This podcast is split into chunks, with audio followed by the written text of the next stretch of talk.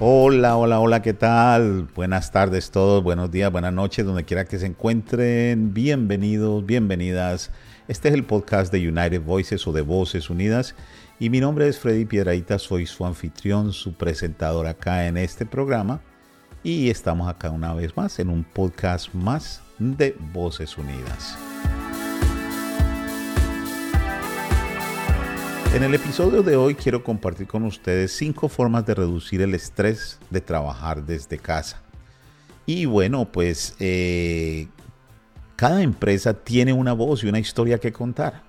Esa es la razón por principal por la que nosotros, por la que yo decidí crear este podcast. Porque juntos podemos gritar más fuerte y hacer que nuestro mensaje llegue a más personas y toque más corazones. La mayoría de los propietarios de pequeñas empresas son solopreneurs o lobos solitarios, digamos así, que trabajan desde casa. Y trabajar desde casa puede sonar muy rico, puede sonar como un sueño hecho realidad al principio. Puede sentarse uno en su cómoda silla todo el día tranquilo en su escritorio, con acceso directo al refrigerador y a todos esos bocadillos y bebidas favoritas que uno puede encontrar ahí. Otra de las cosas y ventajas que tiene es que, ay, que sueña uno, es que uno no tiene que vestirse, organizarse todo bien para irse a trabajar, para irse para la oficina. E incluso los que no quieran ducharse, pues no se necesita ducharse si no le da la gana. Además, hay otra cosa muy importante, no tiene que estar uno peleando en el tráfico por allá y en ese viaje agotador que muchas veces cuando ya llega al trabajo ya está cansado.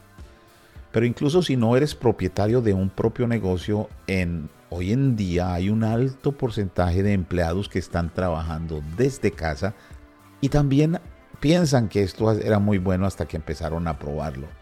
Y esto también tiene sus desventajas, las desventajas de trabajar desde casa y del trabajo remoto. Aquellos que trabajan desde casa tienden a luchar más con el equilibrio entre el trabajo y la vida personal y sienten que siempre están como a la, en guardia, como esperando la llamada de la oficina. Y eso es porque muchas personas, hay muchos supervisores y muchos jefes abusivos que no respetan ese tiempo. Por eso es que eso crea mucho estrés y el estrés no se enferma. Entonces por eso es que en este episodio, como lo dije anteriormente, les voy a compartir cinco formas de reducir el estrés de trabajar desde casa. Les voy a comentar cómo se crea un espacio, cómo crear un espacio dedicado a, su trabajo, cómo tener el equipo adecuado, cómo tener un horario. Les voy a explicar cómo mantenerse conectado. Es muy importante uno no ser ese lobo solitario. Y otro, el último punto que es muy, pero muy, muy, muy importante es ser uno amable y compasivo con uno mismo. Pero antes de entrar en lleno en, y a compartir con ustedes nuestro primer consejo, me gustaría dar un saludo de agradecimiento a Sol Lara Realtor de Keller Williams en Santa Rosa. Gracias Sol, gracias por tu apoyo a este podcast y gracias por tu apoyo a la comunidad y por ese buen servicio que tú haces con tus clientes. Mil y mil gracias.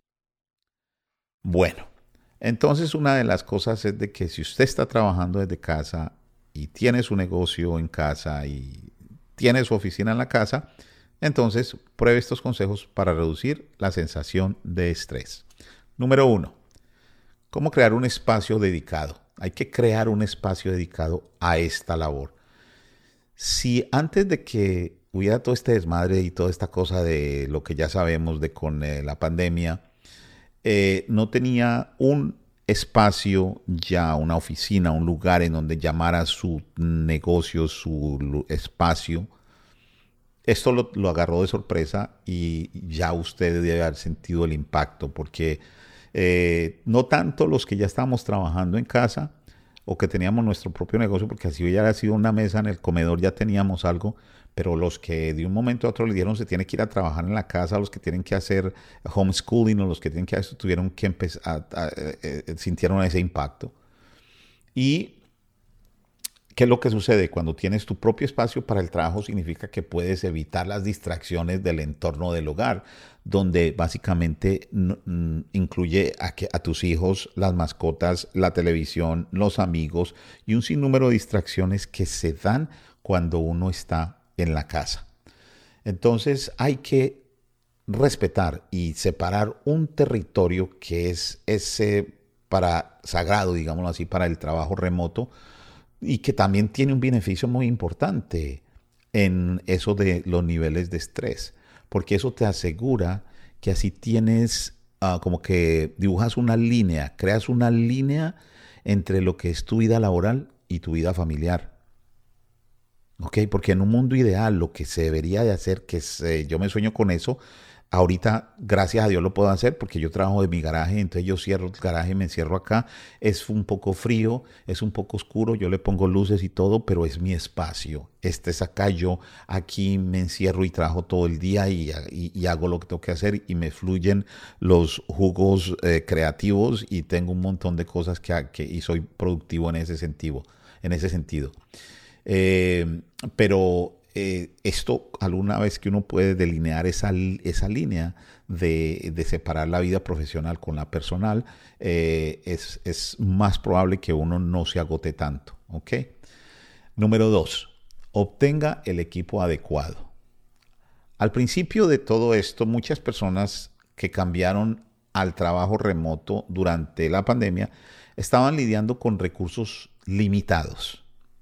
¿Por qué? Porque no estábamos preparados para un mundo donde estábamos trabajando en la casa y pues no teníamos todo equipado de esa manera.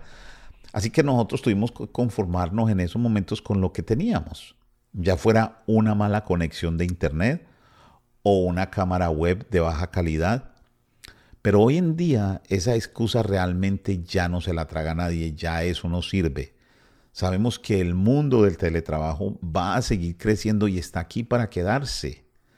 Entonces, si usted, como dueño de su negocio, como emprendedor o como emprendedora, o su empleador, no han invertido todavía en la tecnología necesaria para hacer que su vida sea más fácil en, esta época, es hora de que asigne, de que usted haga un presupuesto y ponga esa e invierta en, en esa tecnología o le haga una solicitud a su jefe de que necesita que le, que le acondicione al menos con algo muy necesario como es una buena conexión a Internet que sea sólida, que sea estable, con herramientas de comunicación efectivas como auriculares y un micrófono y acceso a una cámara de video buena para reuniones de video.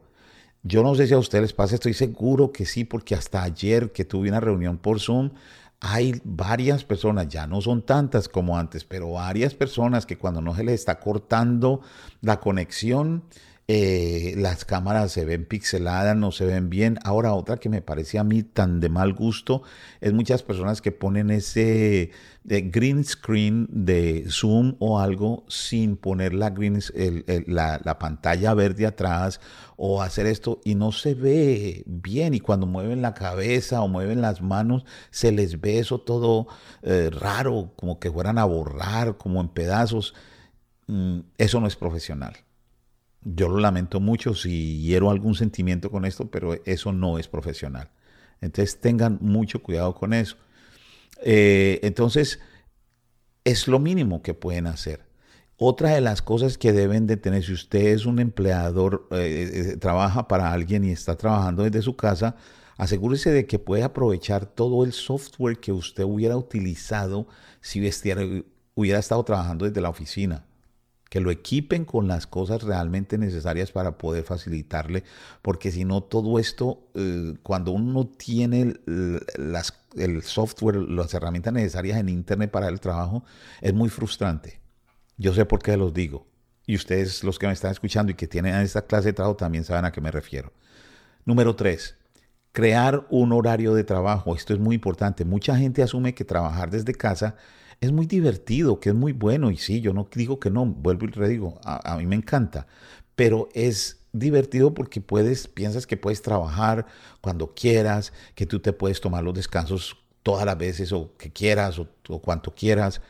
Más sin embargo, la realidad es que a menudo terminamos pegados a nuestras estaciones de trabajo, bueno, estaciones en la, en la, oficina, pero en nuestros escritorios. Bueno, eso es una estación de trabajo también, pero bueno, en, en nuestro escritorio y nos olvidamos de tomar los descansos que normalmente tomaríamos si estuviéramos en la oficina.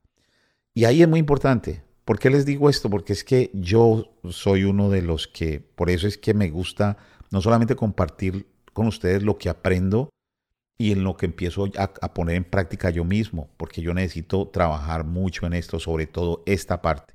Yo siempre con lo que es el equipo trato de mantenerme bien, con el espacio para poder trabajar y sentir esto. Pero el horario, yo soy un poco desordenado con eso. Entonces tengo que admitirlo y hay que trabajar en eso.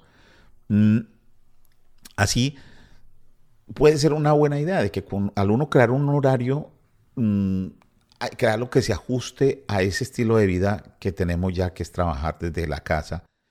Y puede decir uno, ok, a primera hora de la mañana voy a hacer todo lo que representa un reto para mí, las cosas que me quedan más difíciles de hacer, las voy a hacer, luego hago las más fáciles para así poderme ir sacando ya mediodía o algo así, un tiempito para almorzar, para hacer todas las cosas, hacer todo esto.